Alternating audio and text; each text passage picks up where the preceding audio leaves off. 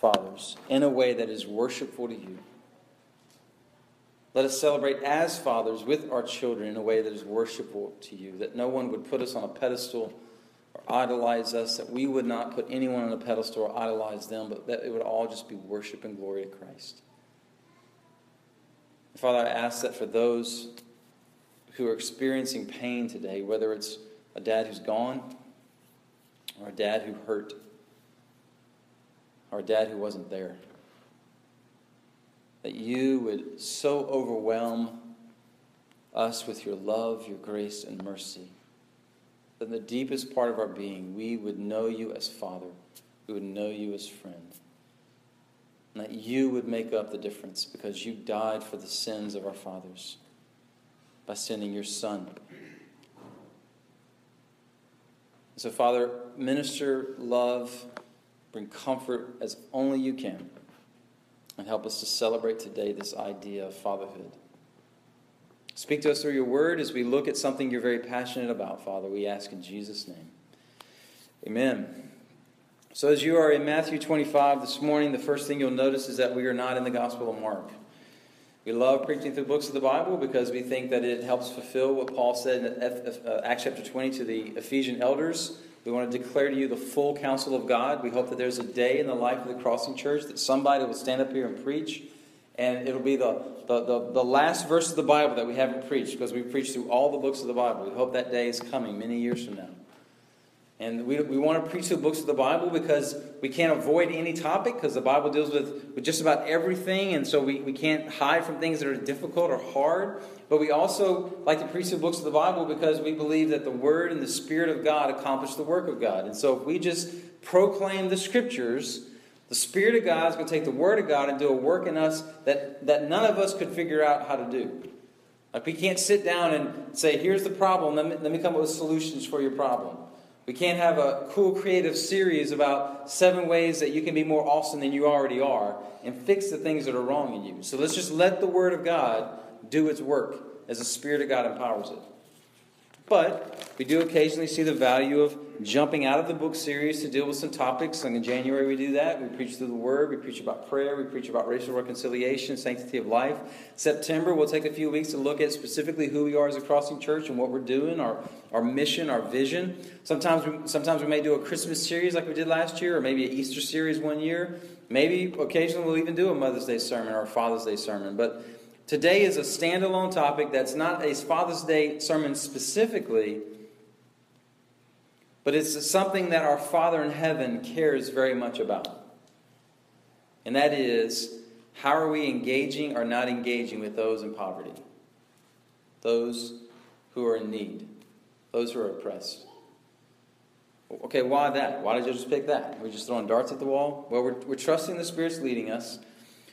Besides all the biblical commands and principles that we're going to look at that call us and send us to care for the poor, the commands are always there in the Bible. So, just besides that, we'll get to in a minute. In a minute. These commands were brought to our attention as we're going through this process of trying to join the Soma family of churches, this church planting network.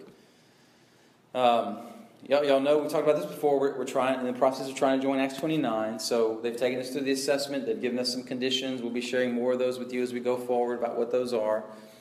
Um, all these conditions are to help us be healthy and faithful and fruitful, right? But we're also trying to join Soma and one of their, their church as one of their church plants. One of the conditions of being a Soma church is agreeing and practicing what they call marks of a healthy Soma church plant. And there's actually nine of them. I don't know if they know that there's nine marks. Might want to tell them that. But uh, one of the marks of being a healthy Soma church plant is we initiate plans for doing justice and remembering the poor. As we were walking through that as leaders, we are like, man, we, we, we need to do a better job of that. We need to be more intentional. So let's find a Sunday, maybe that comes out of the book of Mark, and well, there's not going to be a passage in Mark that really deals with that for a long time. So let's find a Sunday, let's do Father's Day, because our Father in heaven cares very much about this, and let's Let's kind of throw, put a marker on the ground, put a stake in the ground, and say, we care about this. This is who we are. It's who God has made us to be. We want to do this well in our city. And so let's examine that this morning.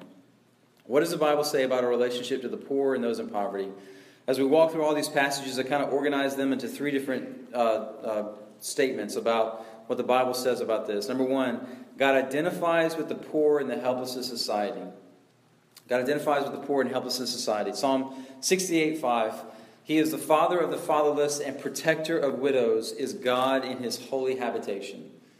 As Tim Keller points out about this passage, this is unique about God compared to other gods in ancient cultures, and even to the, the common everyday belief system that the Jews had. Because there was an association with God and those who were successful, and those who were powerful, and those who were wealthy. In other words, there was a, a, an association. If, if things were going well in your life, if you were powerful, if you were wealthy, then obviously God is favoring you and blessing you. And if things aren't going well in your life, then obviously you've sinned and God is cursing you, judging you. This, this, we see this in the book of Job. Job's friends tell him this. We see this all the way in the Gospels in John chapter 9 when the disciples asked Jesus, Why is this man born blind? Did he sin or his parents? And so to have a God who created all things to identify with those who are helpless and hurting, the, the marginalized, the oppressive society, this is radical. But this is who God is. Proverbs 14:31 Whoever oppresses a poor man insults his maker, but he who is generous to the needy honors him. So how you treat poor people reflects on what you're saying about God, how you're treating God. There's such an association between God and the poor and the oppressed. Proverbs 19:17 Whoever is generous to the poor lends to the Lord, and he will repay him for his deed. Again, see the connection between God and the poor and the oppressed. Jesus said, going into the New Testament, in Luke chapter 6, verse 20, Blessed are you who are poor, for yours is the kingdom of God. Now, we like the passage in the book of Matthew, chapter 5, Blessed are the poor in spirit, for yours is the kingdom of God. Well, we can handle that. And that, that's essential, it's important to, to realize you need a Savior, you have to be poor in spirit, spiritually bankrupt. You have to recognize, I got nothing to offer you, God. I come to the table with nothing. I need you because I have nothing. But Jesus in Luke 6 says, Blessed are the poor. And it's not that there's a blessing of God just because people are poor. But as we'll see in a little bit, there's, there is an inherent blessing that comes with being poor that, that allows you to see your need before God easier than if you're not poor. And we'll, we'll deal with more of that in a little bit. Luke 4, 17 through 19, Jesus sits before his hometown in the synagogue, reads from the prophet of Isaiah, and says, The Spirit of the Lord is upon me, because he has anointed me to proclaim good news to the poor. He has sent me to proclaim liberty to the captives and recovery of sight to the blind, to set at liberty those who are oppressed, to proclaim the year of the Lord's favor. This is the mission of the Messiah. This is what he's come to do. The passage that I ask you to turn to in Matthew chapter 25, beginning in verse 34, there's a lot of debate about where this happens eschatologically. Where does this happen in the end times? When does this take place? Uh, but regardless of when it takes place, know for certain or see for certain the connection between the poor and the oppressed and Jesus. It says, beginning in verse 34 Then the king will say to those on his right, Come, you who are blessed by my Father, inherit the kingdom prepared for you from the foundation of the world. For I was hungry, and you gave me food. I was thirsty, you gave me drink. I was a stranger, and you welcomed me. I was naked, and you clothed me. I was sick, and you visited me. I was in prison, and you came to me. And the righteous will say to him, Lord, when did we see you hungry and feed you, or thirsty and give you drink? Or when did we see you a stranger and welcome you, or naked and clothe you? And when did we see you sick or in prison and visit you? And the king will answer them, Truly I say to you, as you did it to one of the least of these, my brothers, you did it to me. And then he'll say to those on the left, Depart from me, you cursed, into the eternal fire prepared for the devil and his angels. For I was hungry, and you gave me no food. I was thirsty, you gave me no drink. I was a stranger, you did not welcome me. Naked, you did not clothe me. Sick and in prison, and you did not visit me. And they will answer, also answer, saying, Lord, when did we see you hungry, or thirsty, or a stranger, or naked, or sick, or in prison, and did not minister to you? And then he will answer them, saying, Truly I say to you, as you did not do it to one of the least of these, you did not do it to me. And these will go away to eternal punishment, but the righteous into eternal life. God identifies with the poor and the helpless in society so that there is a connection between how we treat them is how we treat him. See that throughout the pages of Scripture. Secondly, God commands his people to care for the poor or help the poor, and advocate for the oppressed. God commands his people to care for the poor and advocate for the oppressed. Going all the way back to the Old Testament, Deuteronomy 15, Verse 7 and 8 If among you one of your brothers should become poor in any of your towns within your land the Lord your God is giving you, you shall not harden your heart or shut your hand behind against your poor brother, but you shall open your hand to him and lend him sufficient for his need, whatever it may be. A few verses later, you shall give to him freely, and your heart shall not be grudging when you give to him. Because for this the Lord your God will bless you with all your work and all that you undertake. For there will never be cease to be poor in the land. Therefore I command you, you shall open wide your hand to your brother, to the needy and to the poor in your land. Isaiah 58, verse 6 and 7. Is not this the fast that I choose? To loose the hands of wickedness, to undo the straps of the yoke, to let the oppressed go free and break every yoke? Is it not to share your bread with the hungry and bring the homeless poor into your house? When you see the naked, to cover him and not to hide yourself from your own flesh?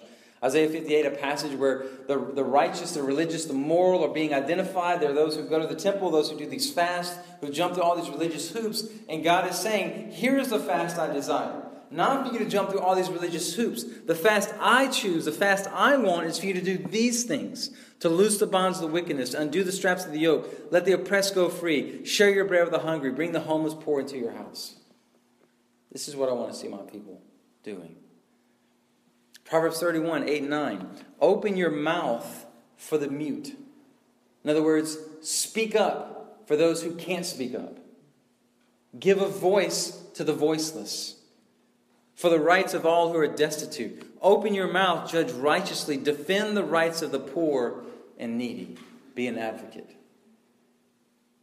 Coming to the New Testament, Ephesians 4:28, let the thief no longer steal, but rather let him labor doing honest work with his own hands, so that he may have something to share with anyone in need. Work hard, don't steal. Why? So we can pile it up and enjoy it, or so we can give it to those who have need. 2 Corinthians 9, 6, and 7, given in the context, a verse we know really well if you've ever heard a, a, sermon on giving to the church, but it's given in the context of Paul taking up an offering for the poor believers in Jerusalem when he says, The point is this whoever sows sparingly will also reap sparingly, whoever sows bountifully will also reap bountifully. Each one must give as he has decided in his heart, not reluctantly or under compulsion, for God loves a cheerful giver. The church doesn't, doesn't just need your money to pay the lights and pay staff and buy stuff for ministry. This is, we're, we're helping our brothers and sisters in Christ who are poor. So give generously, cheerfully, sacrificially. Jonathan Edwards said this, who's, who's not known for hyperbole. Where have we any command in the Bible laid down in stronger terms and in more peremptory, urgent manner? Peremptory is just imperative command. Peremptory, urgent manner than the command to give to the poor. Like, what stronger command do you see in Scripture than this? It's huge. God commands his people to minister to the poor, to speak up, to be an advocate for the oppressed. And that brings us thirdly to this God's people help the poor, and those who don't are not God's people and will be judged. See this in these scriptures. God's people will help the poor, and those who don't are not God's people and will be judged. Now, I am not saying that those who help the poor are God's people. There's a lot of people who help the poor. There's all kinds of social services and, and organizations around the world who do good things for the poor. They might be doing it to earn their salvation. They might be doing it to pay off the guilt that they feel for the, the wealth that they have. So just helping the poor doesn't mean you're God's people. But God's people will help the poor because they're God's people. That's what God's people do. And if you're unengaged in that, over time you will prove that you're not God's people. And instead will be judged for that. All right, see the verses that, that, that speak to this. Oh, I mean, all, all through the Old Testament, this was one of the main sins of the nation of Israel. You are not taking care of the widows, the orphans, and aliens, the strangers in the land. You're oppressing them. You're not caring for the poor. I could just give you dozens and dozens of verses. Let me give you a couple. Jeremiah 5, 26 through 29. For wicked men are found among my people. They lurk like fowlers lying in wait. They set a trap, they catch men like a cage full of birds. Their houses are full of deceit. Therefore, they have become great and rich. They have grown fat and sleek. They know no bounds in deeds of evil. They judge not with justice the cause of the fatherless to make it prosper, and they do not defend the, right, defend the rights of the needy. Shall I not punish them for these things, declares the Lord, and shall I not avenge myself on a nation such as this? One of the primary ways that the people of God in the Old Testament were in sin and rebellion against God, for which they were judged, was how they treated the poor and the oppressed. They walked all over them, they ignored them. Ezekiel 16, 48 and 49. As I live, declares the Lord your God, your sister Sodom and her daughters have not done as you and your daughters have done. Behold, this was the guilt of your sister Sodom. She and her daughters had pride, excess of food, and prosperous ease, but did not aid the poor and the needy. Wait, wait, wait. I thought the sin of Sodom was, you know, the sin of Sodom. That's why the angels came and wiped them out. That wasn't their only sin. This was also their sin. They had pride, excess of food, and prosperous ease, but did not aid the poor and needy. Coming to the New Testament, even clearer, James 2 14 through 17. What good is it, my brothers, if someone says he has faith but does not have works? Can that faith save him? If a brother or sister is poorly clothed and lacking in daily food, and one of you says to them, Go in peace, be warm and filled, without giving them the things needed for the body, what good is that? So also faith by itself, if it does not have works, is dead.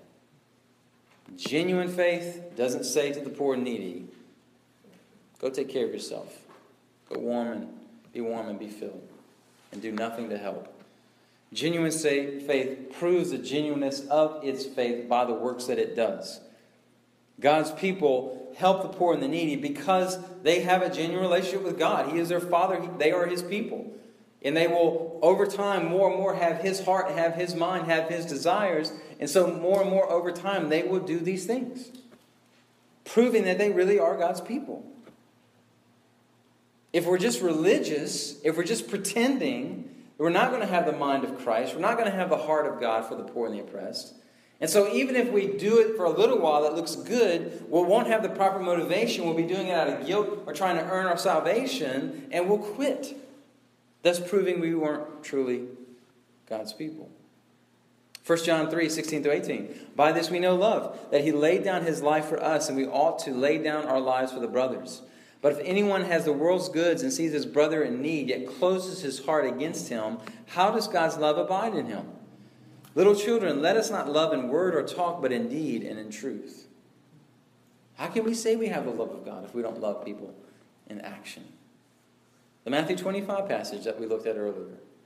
This relationship between how we treat the poor and the oppressed is a reflection about how we're treating Christ. As you've done to the least of these, you've done to me, Jesus says.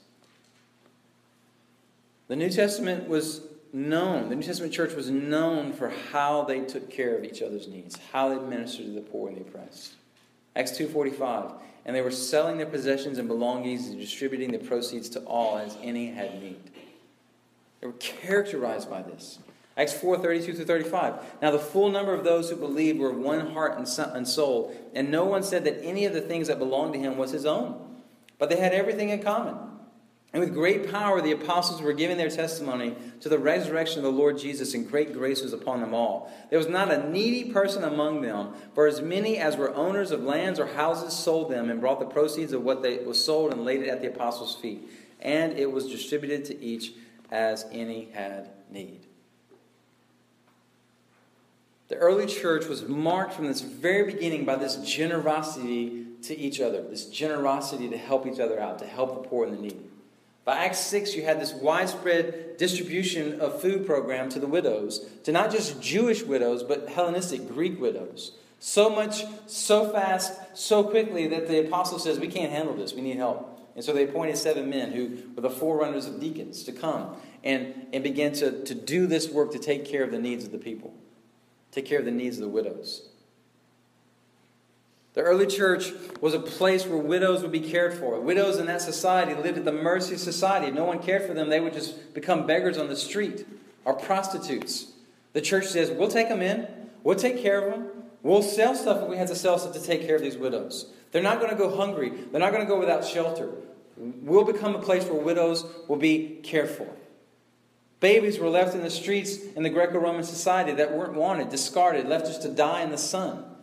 The church would go on baby runs and pick these babies up and say, We'll raise them, we'll adopt them. They become our children. We'll become a father to the fatherless. This was the early church. And all through the early church, it was built and it exploded among the common people, the poor people. It's always been the case. It's not because the poor need a crutch and so they reach out to God. It's because the poor aren't blinded by material prosperity and so they see their need easier.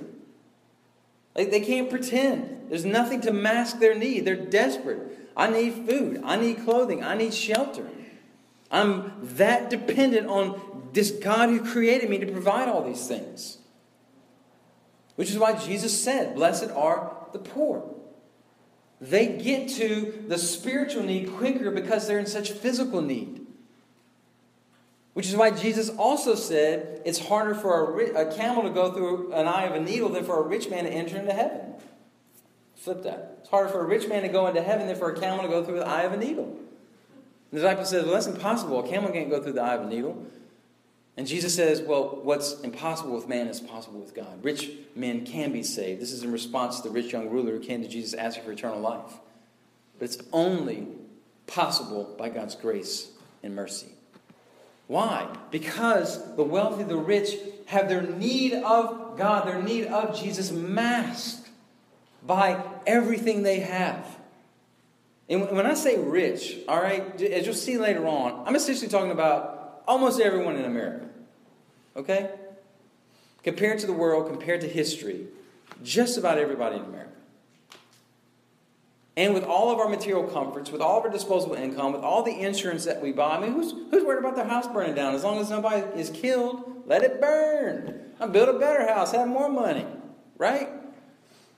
We don't, we don't live with this daily bread. We got more food in our house than we can eat. All we got to do is go to the grocery store and they got more food than you can buy. And we got plenty of money to buy it. So much so that we're eating out half the time, paying way more money than we should pay for food. And so we can be masked by our need because our material or physical comforts are so well cared for, we don't see how spiritually dependent we are upon God. But the poor see it quicker, faster, because they're so needy physically.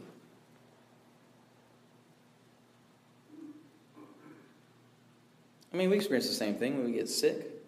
We cry out to God. You know, God heal me or take me home. I'm tired of being sick. Kill me or heal me, right? I'm miserable. But as soon as we're well, blown and going. We don't need God anymore. We're not desperate. The early church wasn't some socialistic society where no one owned property. Everybody, it was just kind of like this group thing. Everybody owned property. They had private property, but people were willing to sell it and did sell it to take care of each other. It wasn't just a group of uh, enablers and lazy people who lived off of each other. So you go to the book of Thessalonians, and the Thessalonians, some of them were so convinced Jesus was about to return that they quit working and lived off the generosity of others. And Paul said to them, If a man won't work, he can't eat. So it's not a call to laziness, it's not a call to this commune of living.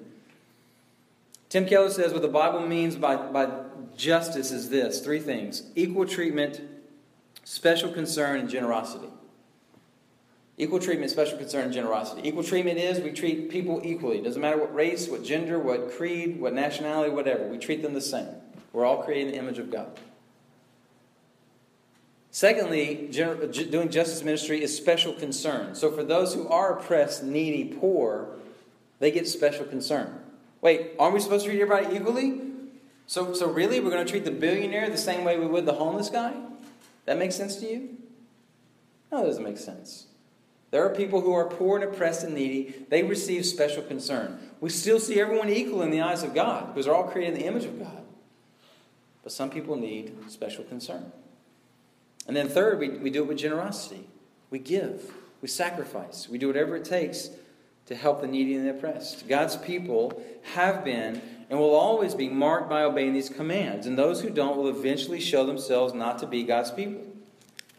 Like if you hear these commands, you see these biblical passages, and you're like, not me. I'm not interested in any of that. That is a scary place to be. Like you should be really concerned about your heart. You should be seriously concerned about your salvation if you hear these commands to love and serve the poor in our culture and you're like, not doing it. So take heed. Take heed. So then, why don't we, or why aren't we obeying these clear commands of Scripture? So it literally, it could be ignorance. Like you could be here this morning, you're like, man, I didn't know the Bible was so serious about this. Like God really takes this serious. And, and now I know. And now you do know. So now you're accountable. Congratulations. Glad you came. It definitely is sin when we don't. You know, we're selfless, we're heartless, we're merciless, we're apathetic, or maybe we're timid or cowardly. We want to analyze it, discuss it to death, and we're just paralysis by analysis. We, we talk it to death we never do anything. That, that could be it. Sometimes we're noble in our sin. We don't want to be enablers or take advantage, be taken advantage of. So we don't help people because we're just feeding their sinful habits, or they may take advantage of me, and I got to be a good steward of my resources, so I can't be taken advantage of and waste God's resources. Like, like we don't waste any of God's resources on Twinkies and whatever else we, we, we spend money on. Now, now look, we should, we should not give to something that we know is leading to sin, right? Like uh, me and I think it was me and Abigail, maybe Emma Grace. We're, we're going down 18th Street, headed to uh, I 20 one day and this guy was on the side with, with a sign. You know, usually try to avoid eye contact. You want to look at him? I'm very skeptical about most of those guys. I think they're just out there making a living, right? Um, but we were at a red light, so I just glanced over, and his sign said something like, I'm not going to lie, I just need beer money.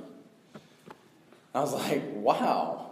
That is a man. I'm trying to get my phone out and take his picture. It's amazing. I couldn't get it out, couldn't get his picture. Like, I'm not going to give that guy $20 to go buy beer. It's not going to happen. Um, but that doesn't mean we never engage, just because we're worried about those kinds of things. We definitely don't engage and we're not engaging because it is, it is hard and messy work. Loving and serving and giving to the poor is hard. If you've ever done it, uh, it's very hard and messy. Uh, uh, the last church I was pastor at, uh, Perrin Baptist, um, the, the, town of Sterling, the churches in Sterling had come together and they would give money to this benevolence fund that we would oversee um, the, the church at Sterlington. Um, and our secretary would have the checkbook and people would fill out an application. And anybody in Sterlington who had financial needs would come to the church, uh, apply, sit through an interview process with me, and then, and then maybe or maybe not get a check. And I was so excited when I got there. I was like, this is so awesome. Like people are coming to the church who, who need stuff, and I can share the gospel with them. I can talk to them about Jesus. And so, like the first several months, man, I get people in my office and I'm talking to them. And it didn't take long for me to realize they would say whatever I wanted to hear because we were giving them a check. Oh, everybody was a Christian. Everybody loved Jesus with all their heart, soul, mind, and strength. They were going to be at church on Sunday, in fact. When are your services?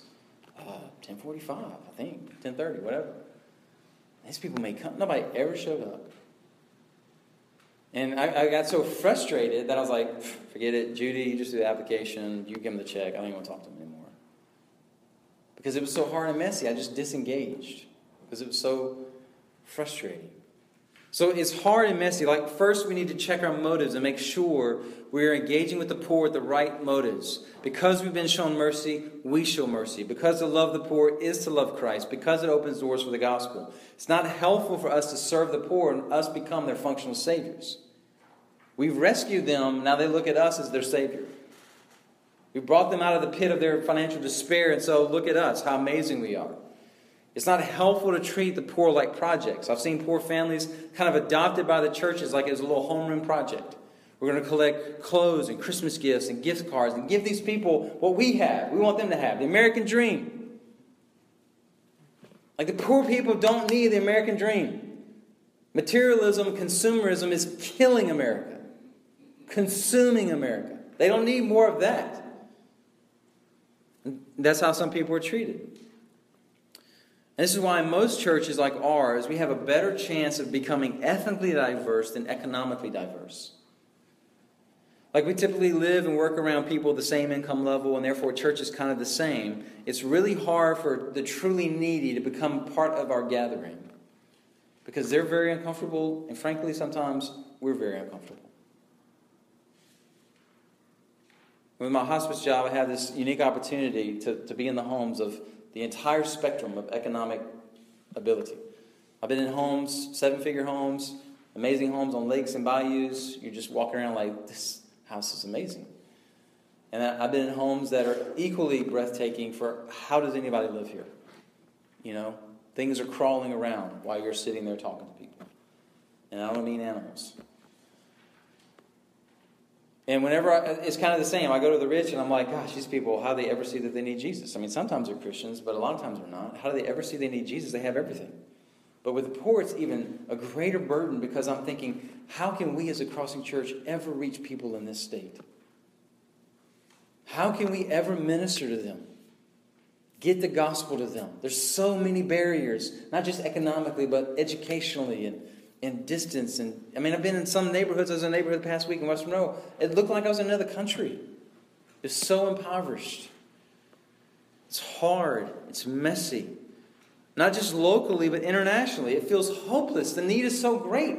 Half the world's population over three and a half billion people, almost 10 times the, the population of America. Over half the world's population lives on $2.50 a day or less. What do we do with that? We got more money than that sitting in our cars and change. How do you help that many people? So it's, it's difficult, it's messy. So how do we how do we impact that? Let's let's be honest, let's repent where we have sinned, where we are failing to engage the poor, and it's because of our sin, let's be honest and let's repent. Definitely needs to happen. Let's learn where we've been ignorant. And then let's sacrifice and not be overwhelmed where we become apathetic and we don't do anything. Let's sacrifice and serve and go do the hard, necessary work of loving the poor. So, so what is the need? So, worldwide, like I said, um, half the world's population lives on less than $2.50 a day. To think about it differently, if you make $25,000 a year, you are in the top 10% of the world's wealthiest people. $25,000 a year. You're in the upper 10. If you make $50,000 a year, you're in the upper 1% of the world's wealthiest people. Welcome to the club. It would take about $9 billion to provide water and sanitation for all the world who need it, another 13 billion to provide food and nutrition to all who need it. That's $22 billion to take care of water, sanitation, food, and nutrition. By comparison, we spend 8 million, 8, that's a million, billion. We spend $8 billion in the U.S. on cosmetics. Europe spends 11 billion on ice cream.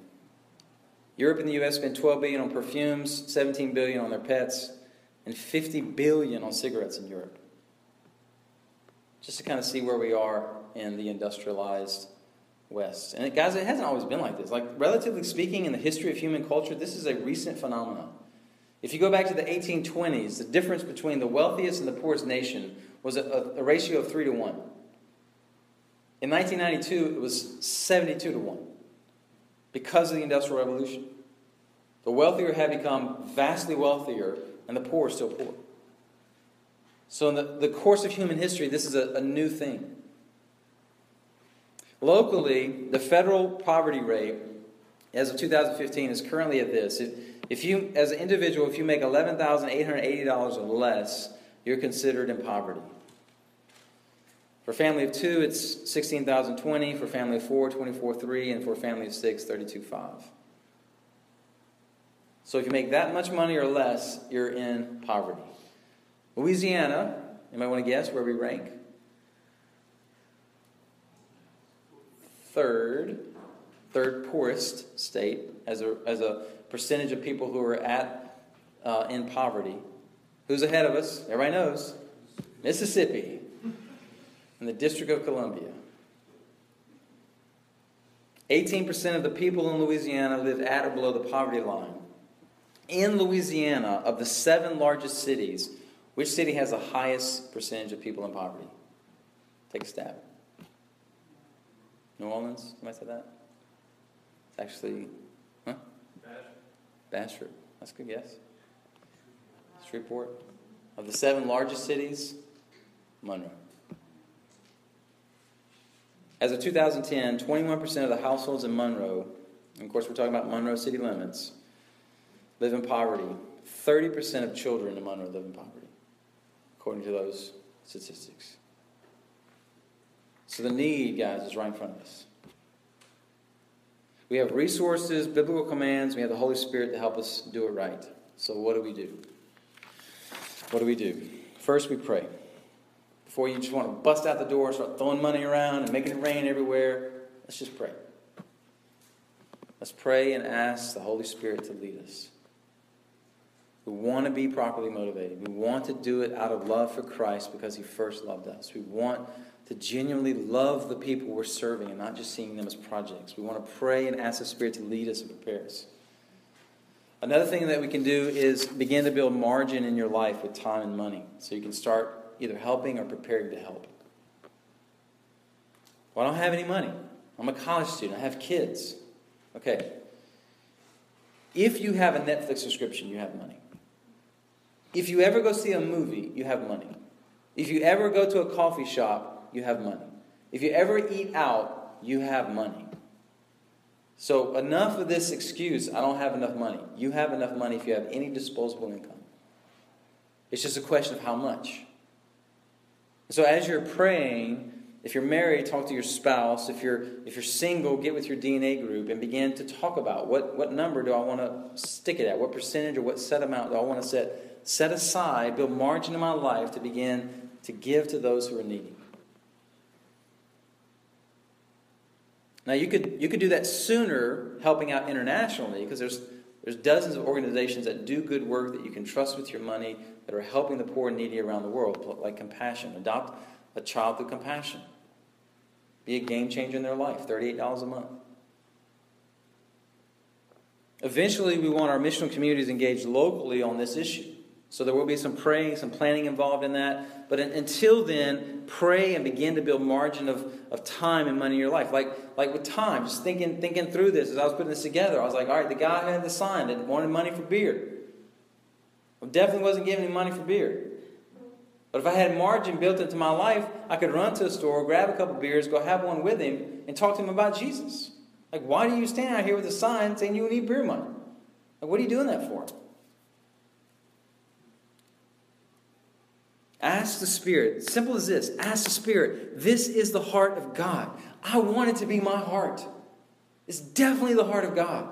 God, I want this to be my heart. I want to see people that you see them. I want to care about people the way you care about them. I want to love them the way you love them. Lead me to do this faithfully in a meaningful way for the glory of Christ in my life. That is a prayer God wants to answer. That is a prayer He will lead you in to obey. If that's where your heart is desiring this morning. Lastly, I want to help us see what's most important in all of this, and that's to remember this. The people we're talking about are not statistics, they're not projects, they're people who have souls created in the image of God. And they don't need more money, they need Jesus. And they need the impact that Jesus brings to all of life.